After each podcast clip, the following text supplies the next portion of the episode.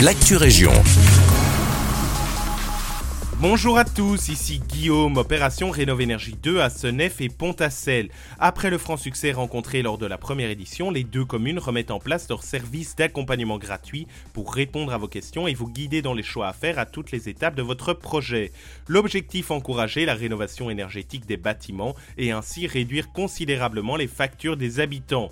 Par ailleurs, le service aide aussi à autofinancer vos travaux, une initiative qui tombe à pic dans ce contexte de crise de l'énergie.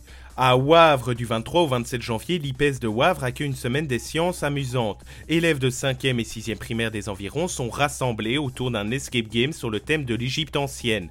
Au programme atelier de biologie, chimie, physique et informatique. Ces derniers sont animés par les élèves de 4e, 5e et 6e secondaire en technique de l'IPES.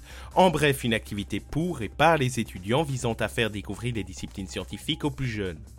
Ouverture polémique d'une boutique érotique à Waterloo. Selon nos confrères de Sudinfo, la boutique Hot Store, qui ouvrira bientôt ses portes, inquiète les Waterlootois. Installée dans le quartier du Joli Bois, une école se trouve en effet à moins de 500 mètres et les habitants craignent le caractère obscène que les sex shops peuvent souvent avoir.